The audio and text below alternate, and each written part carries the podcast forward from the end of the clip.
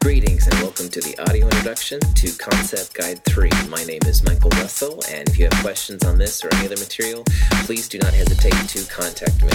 This is going to be a big area of the concept guides, a lot of material coming at us fast and heavy, so get ready to study a little bit. The first big part of this is going to be nomenclature. We need to be able to talk the talk if we're going to walk the walk, and there's a big difference between chromium 3 chloride and chromium 6 chloride, trust me.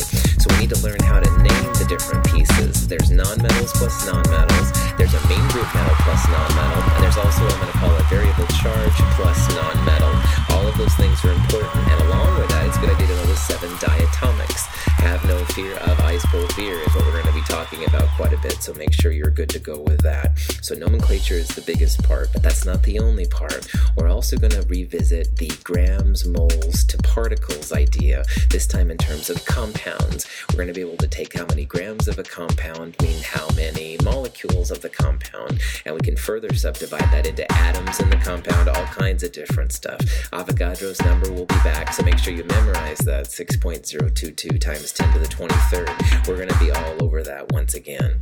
The last thing is when people have a new compound and they want to know they have what they have. There's basically a two step process in identifying compounds.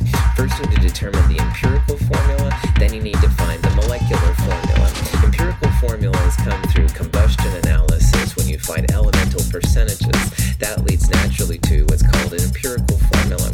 But a molecular formula can only be obtained when you have a molar mass value. This is a grams per mole comes around through a separate kind of experiment. So when you make a new compound, you can't just claim it is what it is without having some proof. You have to do basically two types of experiments. You have to do a combustion analysis to get the elemental percentages that convert to an empirical formula.